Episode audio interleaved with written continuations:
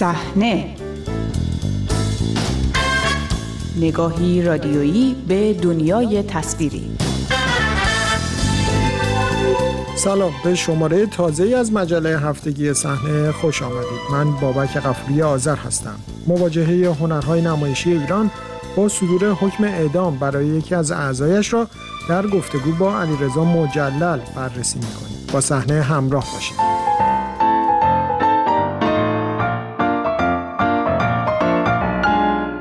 تئاتر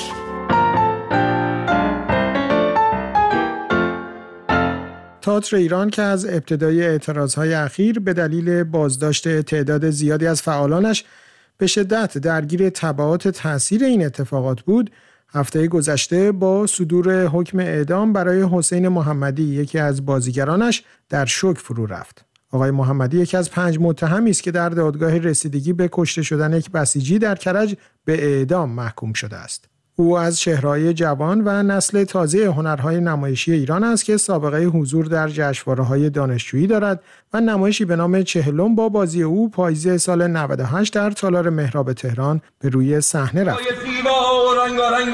کنم و حقیقت درون آن را ندیده و نشنیده بپذیرم و راه دوم بر سر آن کاسه زنم و بر که حقیقت درونش را کشف کنم. اعلام حکم اعدام برای حسین محمدی با واکنش هایی روبرو شده. از جمله انجمن سنفی کارگردانان تئاتر ایران در بیانیه‌ای خواستار توقف اجرای این حکم شده است. درباره اتفاقات اخیر با علیرضا مجلل بازیگر و کارگردان صحبت کردم آقای مجلل از اعضای پیشین کارگاه نمایش و بازیگر آثاری از آربی آوانسیان و بیژن مفید است که مدتی در سالهای ابتدایی پس از انقلاب 57 هم مدیر تئاتر شهر تهران بود. گفتگو با او را با این پرسش آغاز کردم که چرا تئاتر ایران به این میزان درگیر و همراه اعتراضهای اخیر شده است. تو تئاتر وظیفهش همراه بودن با بقایای اجتماعی و تاریخی مملکتی است. و یکی از مهمترین وظیفه که به عهده داره بازتاب بقای اجتماعی است. خب همین گروه های تئاتری بچه های تئاتری در سال 57 با نمایشات خیابانی با کارهایی که کردن با حرکاتی که در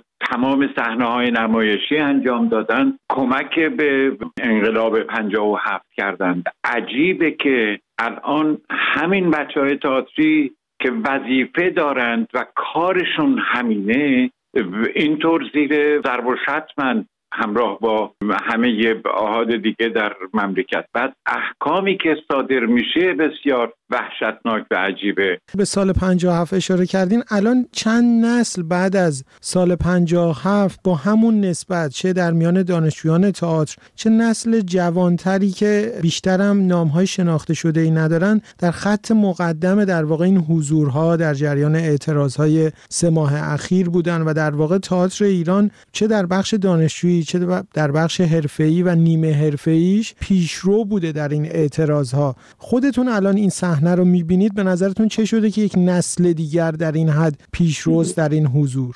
دقیقا اشاره من هم به همین بود. اتفاقا این نسلی که الان پیشرو هست و شما اشاره می‌کنید و ما داریم می‌بینیم اینا کسانی هستند که توی آخرین دهه یا توی دو دهه آخر متولد شدن توی همین نظام به دنیا اومدن و کار کردن و شاهد این همه نابرابری و ظلم و فساد بودند. و خب به عنوان آدم های فرهنگی به عنوان آدم های تئاتری جوانایی هستند که بسیار روشنند و باید همینا رو مطرح بکنن باید همراه باشند نمیشه که همه تئاترها به مذاق دولت و اونطوری که دولت یا گردانندگان دولتی می‌خوان بگردونند. اتفاقا الان همه تئاتری ها و فرهنگی هایی که مستقل از دولت کار می‌کردن به سکوت کشیده شدن همه کنار رفتن و یه جور به اصطلاح تئاتر پروپاگاندی رو می‌خوان پروبال بدن که همراه صدای خودشون باشه. خیلی عجیبه که این نسل فرهیخته و جوان و فعال تحت نظارت و مدیریت یک نسل عقب افتاده و یک نسل خرافگرا یک نسل نمی‌دونم چی باید اسمشون رو گذاشت بخوان هدایت و رهبری بشن. مسلمه که این نسل تئاتری ها و فرهنگی ها همون کسانی هستند که الان در کف خیابونا هستن خانواده های ما هستن. بچه های ما هستن نوجوان های ما هستن با همه این مسائل مشکلات روبرو هستن. نمی‌دونم در بدترین شرایط دیکتاتوری حتی کمتر دیده شده که برای یک فعال تئاتری یا برای یک بازیگر یا کارگردان که داره مسائل اجتماعیشو بازگو می‌کنه یک دفعه حکم اعدام صادر بکنه. این موضوع اتفاقا یک نقطه عطفی به نظر می‌رسه در این برخوردهایی که با جریان مرتبط با فرهنگ و هنر داره رخ میده. محکوم شدن یک فرد که سابقه بازیگری تئاتر داره و به نوعی نماینده قشر فرهنگ و هنر هست با اعدام در واقع بینظیر بوده در نوع برخوردها. تو این شرایط فکر می‌کنه جریان تئاتری همه کسانی که به نوعی با تئاتر سر کار دارن چه کار باید بکنن؟ اعتراض و مبارزه و ساکت نبودن کنار نکشیدن برای اینکه به سرعت این می‌تونه دامن همه اونهای دیگر رو بگیره. حالا ما که شوربختانه در داخل مملکت نیستیم. هرچند من اوایل این جریانات به دلایلی ناگزیر بودم ایران باشم بودم یکی دو سه هفته ای و برخورد زیاد با دوستان و همراهان داشتم که می‌دیدم چطور تحت فشارن چطور ازشون تقاضا میشه که بیان بشینن توی شبکه ها و همراه و هم صدا بشن با گردانندگان دولتی که همه معترض بودن و فرار می‌کردن و خودشون رو پنهان می‌کردن که قاطی این جریان نشن. الان در این شرایط برای اینکه این احکام و این روشی که حکومت پیش گرفته دامن همه رو نگیره الان دیگه باید سکوت ها رو بشکنن. باید همراه بشن باید حرف بزنن.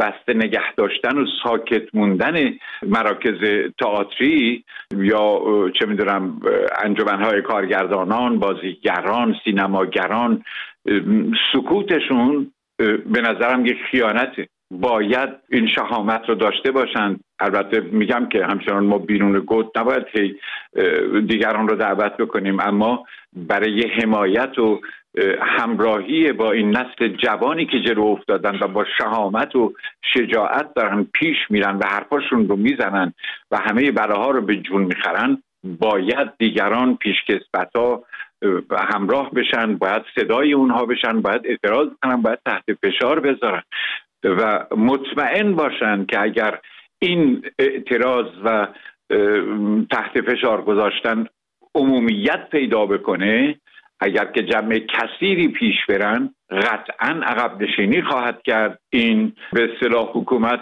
تا سرنگونیش راهی نمونده. سکوت و تنها گذاشتن این بچه ها همه جهان الان چشمش به این جوان ها و نسل فرهیخته و انقلابی ایران هست. همه تایید می‌کنن الان یک هدف نهایی باید دنبال بشه.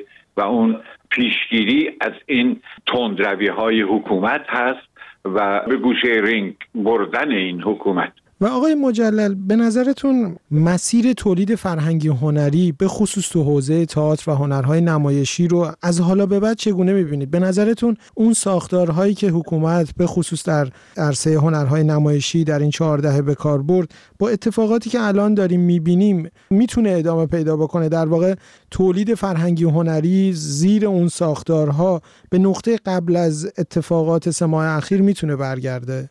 خیر قطعا تنها راهش شکستن همه سازوکارهایی که از پیش از این حاکم بوده توی این چند دهه حاکم بوده از سانسور گرفته تا نظارت ها تا شوراهایی که برای طرح و پاسخ به طرح برنامه ها و نمایشات و اینا.